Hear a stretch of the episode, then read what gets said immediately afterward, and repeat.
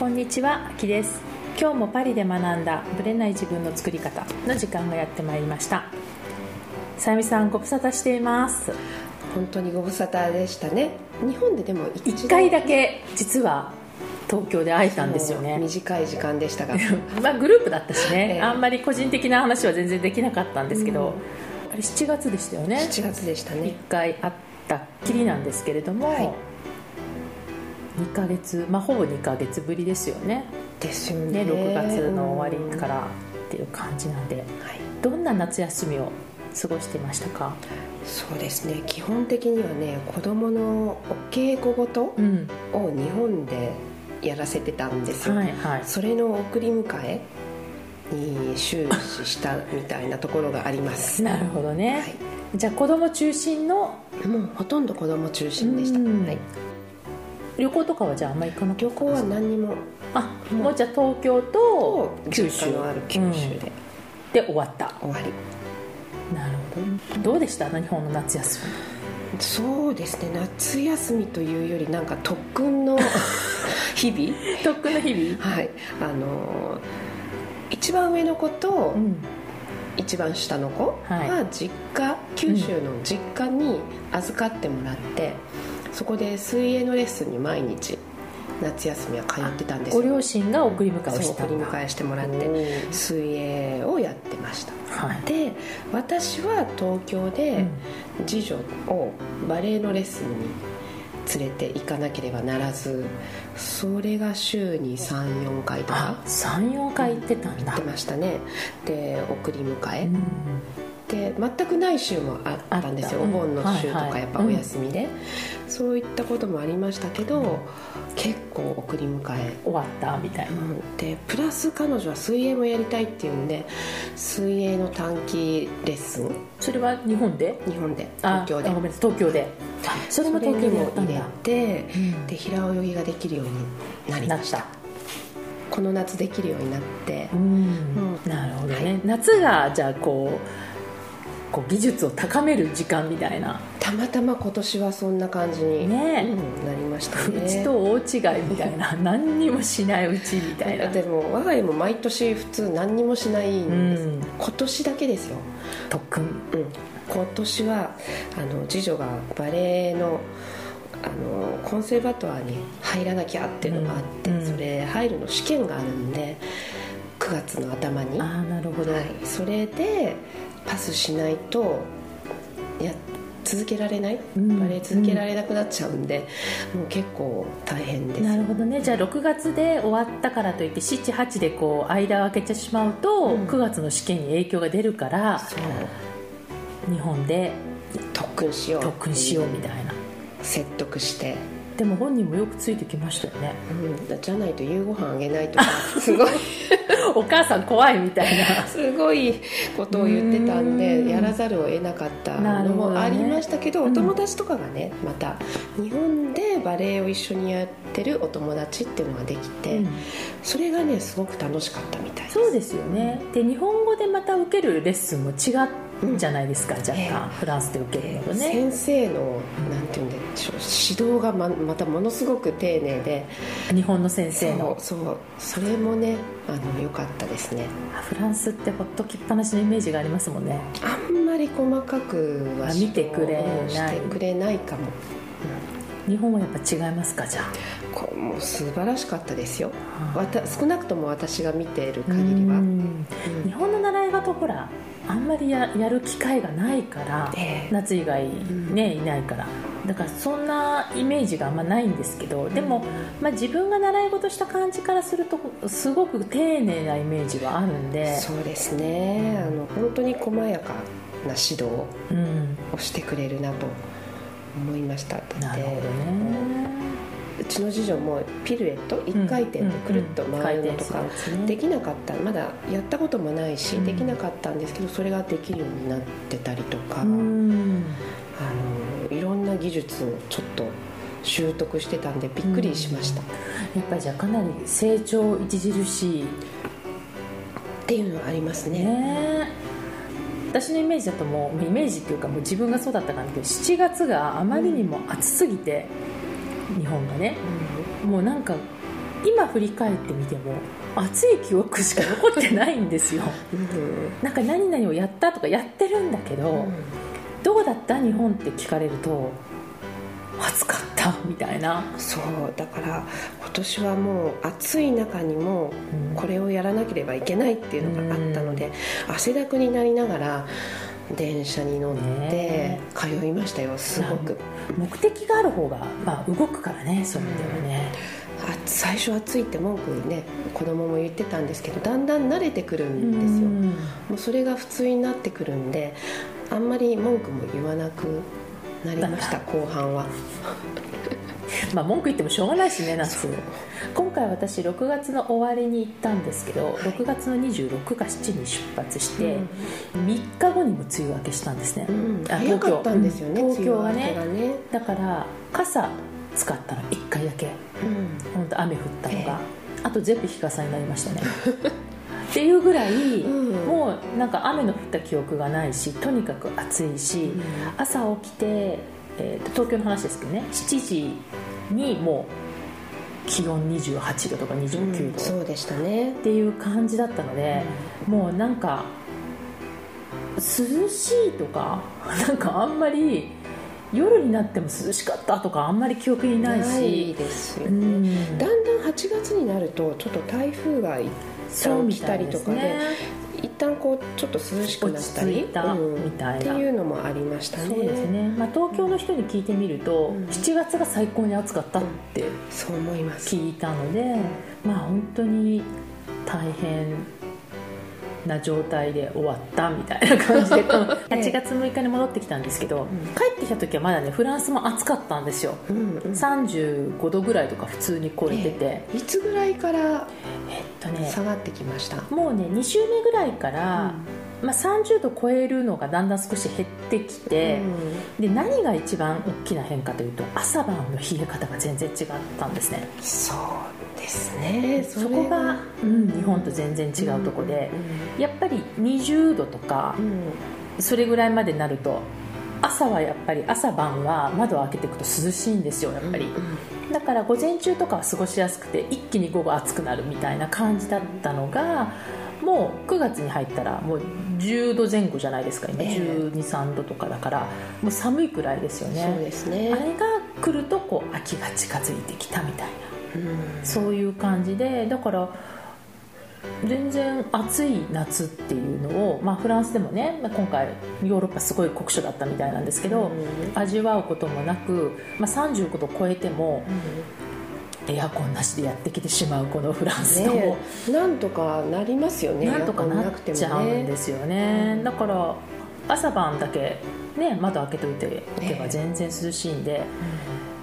パリの8月もなかなかやっぱり私はいいなと思って静かだし、うん。そうですね、うん。あのどこ行っても空席だし電車もガラガラだしスーパーもガラガラ。快適。快適。スーパーもうん。みんなバカンス行っちゃってるからあの店員さんが。学生さんが多いんですよ。いわゆるレジのお姉さん。そう。で確かに効率は悪いかもしれないけどすごく丁寧なんですね。うん。一生懸命頑張ってる姿が目にうん。あ映るのでイライラすることがないんですよ。見ててまだ微笑ましい感じに。そうなんです、うん。なので8月のパリは観光客が多いけどいわゆるこうイライラ度はすごく少ない、それはいいですね、うん。人間あのイライラしたら病気になると思うんですよ私。ストレス溜まりますからね、だからそのイライラがないっていうのは非常に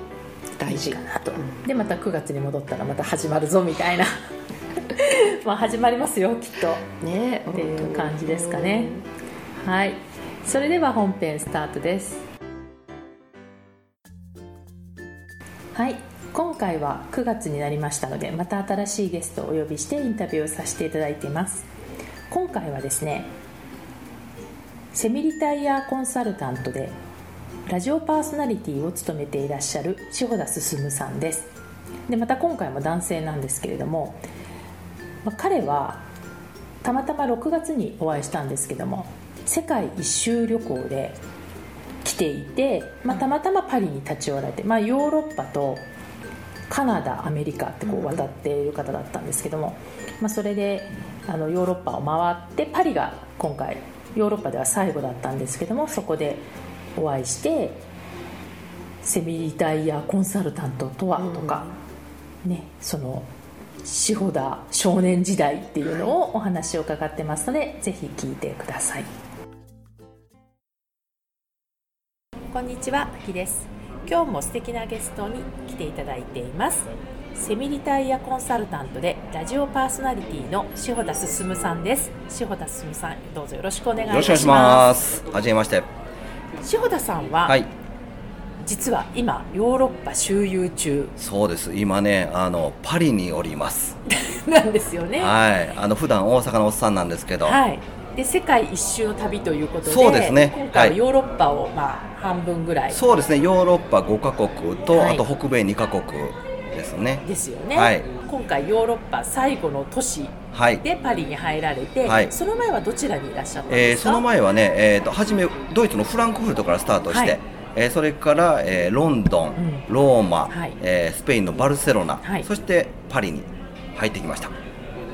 ヨーロッパ初めてっておっしゃいまヨーロッパね、僕初めセミリタイヤコンサルタントっていうね、はい、活動をしてるんで、世界中ね、はい、飛び回ってるイメージを持たれる方多いんですけど、はい、実はヨーロッパ初めて初めてなんですね。はい。どうですか？初のヨーロッパ。あのいいですね。な何がこうやっぱ違いますかね？違うとかあるいは。どうですかね？まああの街の雰囲気なんかもね、うん、やっぱり僕よく東南アジアとかね、はいはい、アジアよく行くんですけど、はい、まあ、アジアはアジアですごいエネルギッシュでいいんですけど、はいはい、なんかすごいねまあ洗練されてるというかね。なるほどね。うん歴史があるというか。歴史ね。確かに。またちょっと違いますもんね、そうですね。国のなんか違いはありますか？国の違いありますね。例えば、まあ、パリはまだ来たばっかりだと思うんですけど、そのいらっしゃったドイツとイギリスとスペインとイタリアって、なんかどんなふうにこう捉えてらっしゃいます、どうですかね、まあ、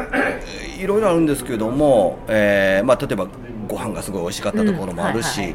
なんかすごい、まあ、イギリスだったらすごい格式高いとこやなっていうような、うん、うん、イメージあったし、うん、まあ、スペインなんかはね、はい、あのすごいノリのいい感じで。やっぱちょっとその南に行くとそんな感じ、ね、やっぱりねそういうのあるんですかね、まあ、気候はかなり影響しますよね、ね、やっぱりそうですね、ね、ありますね。えーじゃあこれからちょっとパリもどんな感じかそうですね。パリはまだホテルからね10歩出たぐらいですからね。まだあんまりよく分かってないんですけど。まさに本当シャンゼリゼそうちょうどシャンゼリゼ沿いのホテルですごいいいですよねここね、はい、もう凱旋門とちょうどねコンコルド広場の間でもうシャンゼリゼど真ん中そうですね。ところなんですけど、えー、これからだからいろいろ観光もされると思うんですが、えーえー今回、はい、その世界一周旅行も、うん、まあ、旅行もされていて、はい。はい、で多分聞いてらっしゃる方がふんと思ったのは、セミリタイヤコンサルタントって何ですかと。ですよね。興味が湧くけどなんだかよくわからないみたいな。みんなよくわからないみたいで、はい、あのちょうどねこの前スペインにバルセロナ行った時に会った方で、事前に僕のブログをちょっと見てくださった方いらっしゃったんですけど、はいはい、セミリタイヤのねセミリとタイヤを分けてみて僕タイヤ売ってる人と思われたんですよ。誰が世界中回ってタイヤ売っとんねんと。そのパターンはそのパターン初めてやなと思ったんですけどまあだけどまあ、あのそれはちょっと特殊な例として、はいはい、えー、まあ、セミリタイヤコンサルタントってね僕が勝手に名乗ってるだけなんで、はいはい、あんまり皆さん何をしてる方かわからないと思うんですけども、はい、あのまあ、セミリタイヤっていう言葉を聞いた人結構多いと思うんですよ、はいはい、セミリタイヤね。うん、で世間一般的な認識というか、あれで言うとあの例えばあの不動産を持っててね、家賃収入があったりとか、はい、えー、何か株とかやって配当収入があったりとか何かビジネスをしてて何かね、えー、不労収入的なものがあったりとかで、あのー、まあ、自分が働かなくてもお金が入ってきて、まあ、悠々自適に南の島かどっかで遊んで暮らすみたいなイメージを持ってる人がすごい多いと思う、ね、そうですね。私もそういうイメージですね。ですよね、まあ、もちろんそうそう。もちろんそれは間違いじゃないんですけど、うん、僕個人的な感覚としてね、はい、そういった生活してるとね多分1週間で飽きると思うんですよね。私もねそれは感じますね。ですよね、やっぱりね僕人間の幸幸せって社会とつながって誰かと必要誰かに必要とされてね、まあ、自分の役割を持って、はい、まあ、そういったところがね幸せにつながると思うんですよ、はい、ですから僕が考えているセミリタイヤっていうのは、うん、自分の好きなこととか得意なことを生かして、はい、あの新しい価値を作り出す、まあ、いわゆるビジネスを作り出すね、はいはい、えー、という。でそれで、えー、どこにいてもね、うん、収入が入ってきたり、うん、働けるあの仕事になるようなねライフスタイルを作ろうみたいなことを提唱して。じゃあこうライフスタイルを作っていくっていう、ねうん、そうですね。だから仕事も含めたライフスタイルですよね、うん、だから基本的に僕が提唱しているセミリタイヤって働くこと前提なんだけど、うん、ただその働き方が毎日どっか同じところに働きに行くんではなくて、はいはい、あのまあ、世界中どこにいてもね、はい、えー、まあ、働いたり、あのまあ、生きていけたりするライフスタイルでこれはね多分20年ぐらい前は難しかったと思うんですよ。なぜですか？やっぱりこのインターネットとかねいろんなテクノロジーが今だいぶ、まあ、SNS 一つにしてもいろんな人とつなげる時代じゃないですか、はいはい。ですからこういった今のテクノロジーなんかを生かしつつ、うん。まあ、いろんな人のご縁をね生かして、はいはい、あとは自分が一歩踏み出す行動力ですよね。それによって自分で人生をクリエイトしていけると。ちょっとパリ美学的話になってきましたか？いやかなり近いですよね。近い、はい、いやだけどね、僕はあのアキさんからこのお話いただいた時に、はいはい、あのサイトなんかも拝見させていただいたんですけど、自分の人生は自分でクリエイトしていくっていうね、あのまあ、キーワードがあったじゃないですか、フレーズがあったじゃないですか、僕はねすごい共感したというかまさに僕はそういうポリシーで生きてるんですけどなるほど、うん、なんかこうやっぱりそういうライフスタイルを求めてる人って多分すごく多いと思うんですよね。すごく多いです。でましてやこう旅ができて、はい、いろんな人と出会って、はい、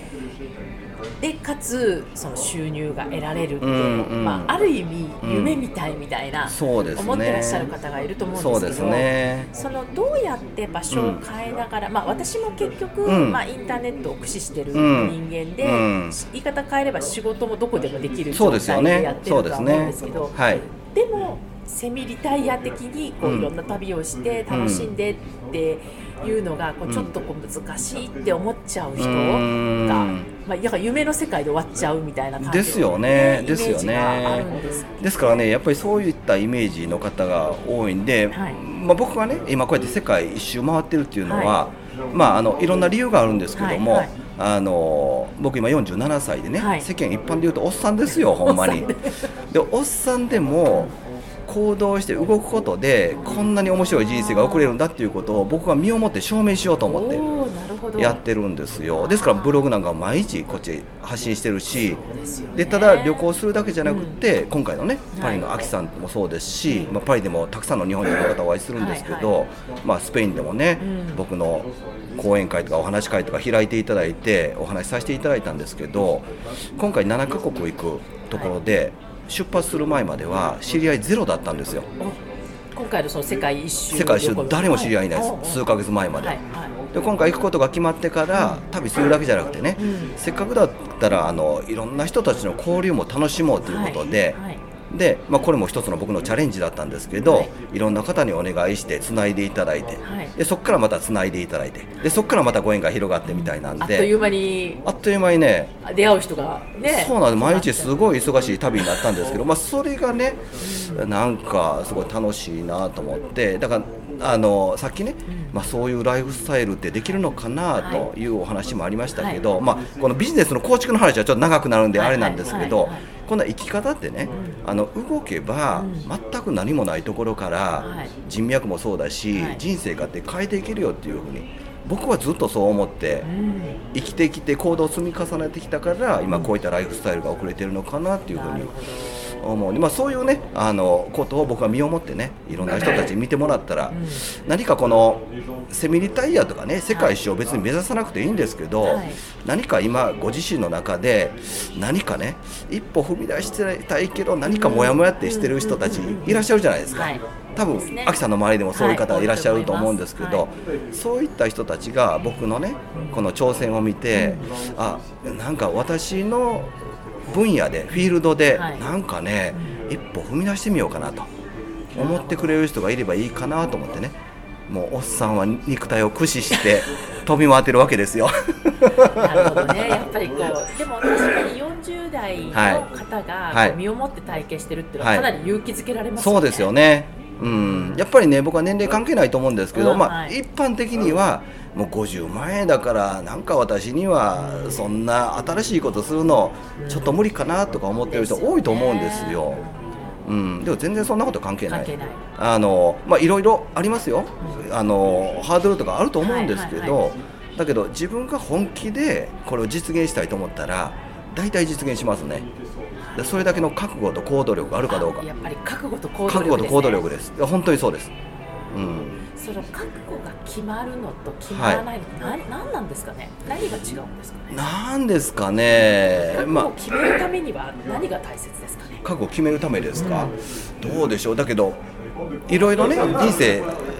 みんな何かやりたいって思ってる、はいはい、あの人たち多いと思うんだけど、はい、まあ、きっかけですよね。それが例えば人との出会いで人と話することで刺激をもらってよしって思う。こともあるし、まあ、例えば自分が大きな病気するとか、あの身内がね、えー、身近な人の不幸があるとか、そういったことって人生を何か深く考えるきっかけになるじゃないですか。例えばあのね、最近大きな地震とかありましたけども、やっぱり昨日まで普通に生きてたことが、ある日突然一瞬で変わることってあると思うんですよ。だからもう明日生きてる保証はない。おっしゃる通りですね、うん、だけどそういうことに気づいた時っていうのがもしかすると、何か自分の中でスイッチ入れるタイミングかもしれないですよね。ですよね。うん、私前も感じましたけど、うん、人ってその時ってすごく考えるんですけど、うん、喉元過ぎればじゃないけどまたこう平常の、ね、そうなんですよ生活に戻るとそうなんですよ忘れがちになっちゃうこの人間の習性っていうんですかね。ですよね。だからそういう意味ではねやっぱりあのそういう生き方をねあのまあ、前向きな、ね、生き方をしている人たちとやっぱり接する。だから自分の身をそういう人たちのいる。だからあきさんがね、はい、今、まあ、コーチングもされてるし、はい、そういった人たちのコミュニティも作られてるじゃないですか、はい、そういうところに自分の身を置くっていうのもね一つ自分を成長させていくのにすごいいいと思うんですよ。やっぱそういう意味では出会いって大きいかもしれない、ね、出会いって大きいうん、だからやっぱり人との出会いが人生豊かにしていきますから、ら僕のねセミニタイヤ、まあ、いろいろ細かい話をすると、はい、多分15時間ぐらいかかるんでねそれはね。このポッドキャストの多分容量オーバーになってしまうんですけど、うん、まあ僕がねセミタイヤっていうのは何て言うんかなまあザクっていうと、はい、もう会いたい人に会いたい時に会いに行ける。出会いたいことをやりたい時にできるっていうライフスタイルを手に入れるっていうことかな。そこでね多分女性が特にネックになるのは、うん、例えばこう大きなのはまず自分でどうやってそのビジネスを構築していくのか、まあ、特に会社員とかでずっとやってきた方には、うん、ちょっとそこでまだハードルが高い。そうですよね。っていうのとあとは家族のこう、ね、問題っていうのがやっぱあってそこがちょっとこうやりたいけどできないっていう感じになっちゃってるポイントかなと思うんですけど、なんかこう塩田さんの方からヒット、なんかこのそういう人たちがこうビジネスを構築していくとかやった時に、ここはここはちょっと気をつけた方がいいよとか、なんかアドバイスがあったらヒントをいただけると嬉しいなあの例えばねすごい大きな、はい夢ってまあ大事かもしれないんだけど、あんまり大きな夢を抱きすぎるとそのリアリティが感じられなくなって、うん、自分にはちょっと無理かなって思ってしまうんで、まずあの小さなね目標を立ててそれを一個一個クリアしていくっていうのが。いいんじゃないですかね。結構こう自分が現実的にすぐ手が届きそうなところ例えばね、まあ今ビジネスのお話が出ましたんで、はい。はい、ちょっと金額のお話しますけど、はい。はい、例えばよく月賞7桁100万円行きたいですとかそれ目指しましょうとか言う人もいますけどももちろんねいけないことはないと思いますよ、うん、いけないことないけど今まで何もやったことない主婦の人がいきなり7桁ってまあなかなかハードルが高いし、気持ち的なハードルも高いと思うんだけど、じゃあ月1万円稼げるようにしましょうというふうにするとハードルはぐんと下がるじゃないですか。確か100分の1ですからね。でしょ、うん、まずそれをクリアして、うん、えー、でそれ1万円いけたら次2万円に行くっていうこと。をやるとまあ心理的なハードルも低くなると思うのとあとはねあの、まあ、これは日本人のいいところでもあり悪いところでもあるんだけど、みんなすごい真面目なんでね、あの完璧を求めるんですよ、うん、だから私は、えー、そうですねまだこんな資格も持ってないし、レベルもここまでいってないしと思うんだけど、世の中には今のままのあなたでも喜んでお金を払ってくれる人が絶対いるっていうこと。ですそこに気づくといいと思います。そこ大事かもしれない。そこすごい大事。もう1000円でもいいです、うん、今のままのあなたでも喜んで払ってくれる人は絶対いるんですよ。例えば話を聞いてあげるだけでも、ねいいかもしれないし、うん。だからそれをすごい人と比べちゃうから比べちゃうからこうなんか私はできないとそうそうそうじゃないですだから今の自分ね自信持った方がいいかもしれないなるほど。そこからそこがまあその行動にも全部つながってそこが行動につながってそこで一回そういう人たちに喜んでもらうという経験をすることで、あ私でも役に立ってるんだっていうね。もうマインドになっていて。まさにパリ美学マインドですよ関係ないですか？セビリタイヤコンサルタントの方と結局は同じだったみたいな。結局はよく似てると思いますよ。そうですね。あの、考え方としては本当にすごくまあ私もブログ拝見しましたけど、本当に共感するところが多くて、えーえ。ー、あの本当にそれを体現できる人を増やしたいと私もそうですよね。そうですね。それを実践されてる方なんだろうなと思ってました、ね、だから僕もねあのブログも今のブログは5年ぐらい書いてますけど、はい、昔の記事をね遡って読んでいただくと、うんはい、僕もあの海外好きだったしね昔住んでたし、海外を絡めて何かしたいなと、でしょっちゅう行きたいし行ったり来たりをしたいなと思ってたけど、あんまりアイデアがなかったんですよ。でこれはね考えてもだめだと思って、はい、で、えー、4年ぐらい前かな、うん、えー、昔マレーシアに住んでたんで、はい、会社員の時に、はい、マレーシアにねちょっと行ってみようということで12年ぶりぐらいに1人で1週間ぐらい行ったんですよ、でその時の行く前の記事も残ってますけど、えー、海外で何かしたいと思うけどまだアイデアがノーアイデアと。で行かないと何も始まらんと、うん、行ってここから何か新しいものを作り上げていく楽しみをね、はい、味わいたいみたいなことを昔書いてるんだけど、はい、そこから4年経って、あのだいぶ今こうやって世界一周したりとかいろいろ好きな時に海外に行けるようなライフスタイルになってきたんでやっぱりこれをね昔から僕のブログ読んでくれてる人は、うん、あ本当に動いて人生変えてるんだっていうことを皆さんあのすごい感動してくださってるっていうかね、ね、あのあ本当にやってるわこのおっさんと、うん、だから僕自身もそうやって動きながら、うん、あの人生をちょっとずつ作り上げていってるっていう感じですかね。ね。じゃあやっぱり翔太さんにとっての大きなターニングポイントってその4年ぐらい前だったんですか、そうですね。4年ぐらい前に、えー、あのファイナンシャルプランナーっていう仕事をして、はい、講演活動なんかもいっぱいさせてもらったんですけど、やっぱりもっと自由なライフスタイルを得ようかなと。じゃその時もまあ飛び回ってたりはしたけどその時はまあ国内で、うん、あのそうですね飛び回っていろんなお話いただいたりもしてたんだけども、もっと海外絡めてもっと月の半分ぐらい海外とか、うん、あのもっと枠を外した人生を送りたいなと、いろいろ考えたんですよ。あの仕事やりがやったけどあの本当にこれが本当に僕がやりたい人生かなっていうのをある時考えた時に、あのそうじゃないなと。思って今までの仕事とかライフスタイルをガラッと変えて。それなんかきっかけがあったんですか？それはね、まあ、昔からずっとなんとなくそういう人生がいいなと思ったけど、うんうん、そうですね、えー、まあ40半ばになってきて、はいはい、このままだと本当にただのおっさんになってしまうなと。うん、うん、おっさんは進化しなあかんなと思って。おっさんの進化に。ですね。だからあとはそうですね。僕はもうちょっと遡ると、うんうん、僕はあの奥さんが亡くなってるんですけどね、はい。はいうん、その時も一つのターニングポイントでしたね、なるほど。その時は、あのまだえーと、ファイナンシャルプランナーでファイナンシャルプランナーで独立してました。してたしてたけども、まあ、よりこのセミリタイヤ的にちょっとずつシフトしていこうと思って、うん。うん、まあとかまあもっと自分の好きなことを追求しようみたいなね。そういうのも。だからまあそれもやっぱり今につながってるのかもしれないですね。やっぱり人間いつ死ぬか分からんなっていうのをねすごい昨日まで元気で生きてた人がそうだったんですね。まああの病気だったんでね、闘病生活は数か月間ありましたけど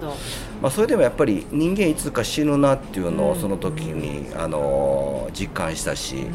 うん、お子さんもだからまだ小さかった、ね、子供小さかったですよ、まだ小学校1年生とかね幼稚園でしたからねおっさんはこれからどうやってまあ、まだおっさんちゃうかったかもしれない 当時はねまだね。そう、うん、どうやって生きていくんかなと思ったけどその時もやっぱりねあの落ち込みましたよもちろん、はいはい、だけどやっぱりあのそこにねあのとらわれてるとマイナスマイナスになってしまうんで、うん、まあ、視点を変えてね、うん、うん、やっぱりこれから人生もっとプラスに生きようとか、はい、亡くなった奥さんのためにも、やっぱりもっと人生楽しまなあかんっていうところに焦点を当てて、はいはい、そこからねいろんなことが良くなっていきましたかね。うん、面白いですね、うん、もっと若かりし頃の時代に戻りたいんですけど、はいはい、その翔太少年は翔太少年。どんな少年だったんですか僕はね今でこそこうやっていろんなとこ飛び回ったり、はい、いろんな人と交流してますけど、はい、すごく引っ込み思案でちょっと意外というか。バスにも乗れないようなお母さんの後ろにずっと隠れてたような少年だったんですよ。あそうだったんですか。すごいあのー、今出会う人からすると意外みたいですけどかなり意外ですよね。さっきからこんなペラペラ喋ってますけど 人見知りとはちょっと思えない、ね、めちゃめちゃ人見知りでだからこれもね何が変わ何で変わったかっていうと、はいはい、僕ラグビーをね、はい、高校から始めたんです。高校から始めたんですあのスクールウォーズっていうドラマがあってそれを見て感動してあテレビの影響だったんですか？テレビの影響。中学の時は軟式テニスをやってたんですけど、はいはい、高校から絶対ラグビーやろうと思って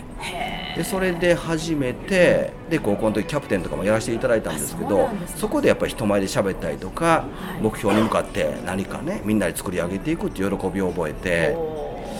でそれからね僕高校の時すごいバカだったんですけど、えー、行ける大学もなかったんでえー、でどうせ行けるとこないんだったら、えー、自分の好きなことしようと思ってね、はいはい、あの高校卒業してニュージーランドに、はい、それはどういう目的でニュージーランドを選んだラグビーですねラグビーつながりラグビーの世界ではニュージーランドってラグビー王国ですから。そうですよね。ですからこの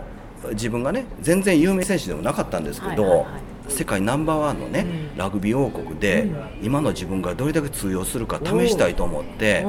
チャレンジしに行ったんですよ。じゃあそれはラグビーをやってる、まあ、大学とかそのチームに入ってったってことですか、結果的にはそうですね。だけど行く前は今からも30年ぐらい前なんで、はい、全く情報ないですね。おっしゃる通りねインターネットもないし、ね、もないし地球の歩き方見たぐらいですから、うん、地球の歩き方でラグビーのことあんま書いてないですよ、ね、ラグビーのこと全く書いてないんで英語喋れないから英語学校とホームステイだけ決めて行ったんですよ。あじゃあその時は英語も喋れない喋れない喋れない。そのただのアホですからね。えその行動力はどこから来てたんですか？やっぱりねもうラグビーも自分の夢を実現したいっていう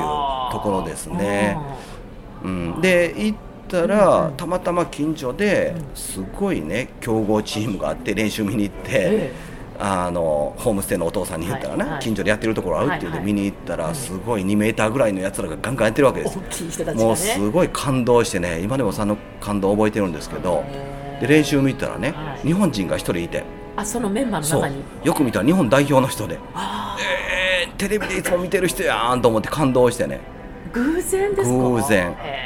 でそしたら僕日本人で気づいてくれてピッチの外へ来てくれてすごい緊張するじゃないですか、はい、18歳、はい、ね今まで有名人なんか見たことないと、はい、志保田少年は、はい、で僕言ったんです、はい、もう僕は18歳で高校卒業したばっかりですけど、はいはい、どうしてもニュージーランドでラグビーをしたいという夢があって、うん、一人でここまで来ましたと、でどうすればいいんですかね？って聞いたら、監督さんに通訳してくれてね。そしたらねうちのチーム入れっていうことになって。えー、でそこのチームに入れてもらったんですよ。なるほど。でそれで2年間そこでもうプレーできてもラグビー選手にとったら夢のようなね2年間過ごせたんだけどだから多分ね今僕いろんなことチャレンジしてますけどその時の経験がすごい生きてますよね。なるほど。今ラグビー選手としてねもうこのおっさんですからね もうあのチャレンジはもちろん肉体的にできないけど、まあ形を変えていろんなチャレンジはできると思ってるんです。なるほどなるほど。うんやっぱりそこでも人との出会いとか。人との出会いとやっぱり行動すると夢が実現するっていうのをあの時に体感してるんですね。うん。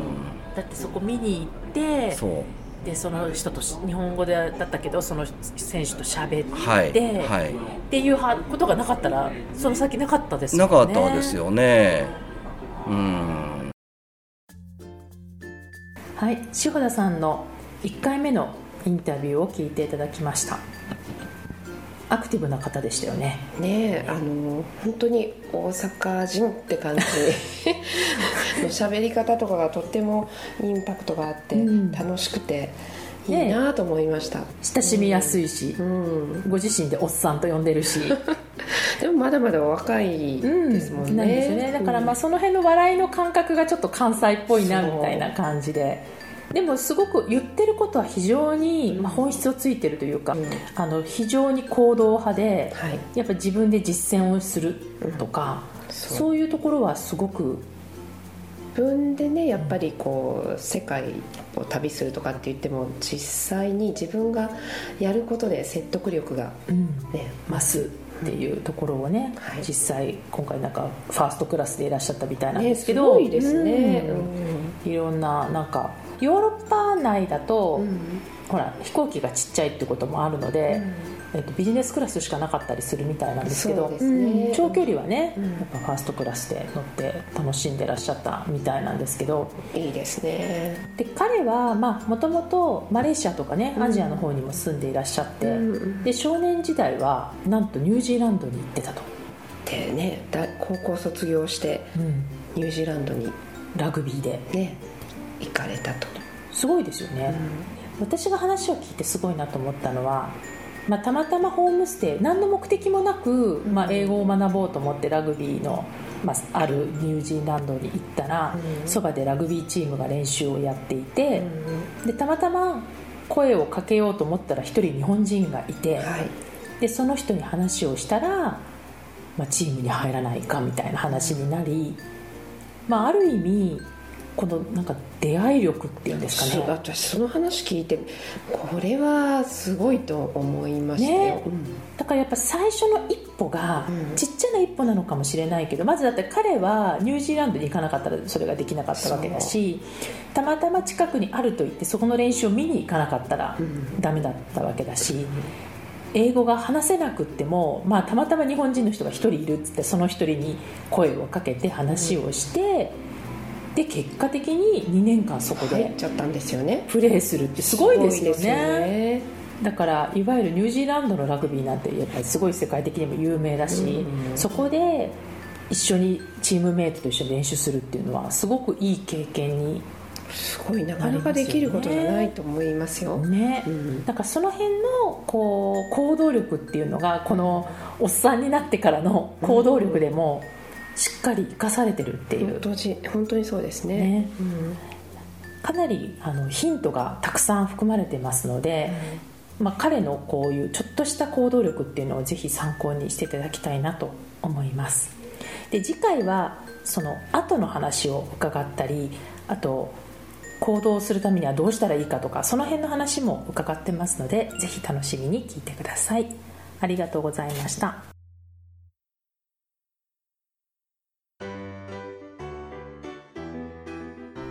この番組は毎週金曜日をめどにお届けしています。確実にお届けするための方法として iTunes や Podcast のアプリの購読ボタンを押せば自動的に配信されますのでぜひ購読するのボタンを押してください。また皆様からの質問や感想をお待ちしています。オフィシャルサイトはパリプロジェクトで検索していただきお問い合わせから質問や感想をぜひ送ってください。オフィシャルサイトから LINE アットやメールレターで有益な情報をお届けしているので、こちらもぜひ登録してくださいね。また、次回もパリで学んだブレない自分の作り方をお楽しみに。秋でした。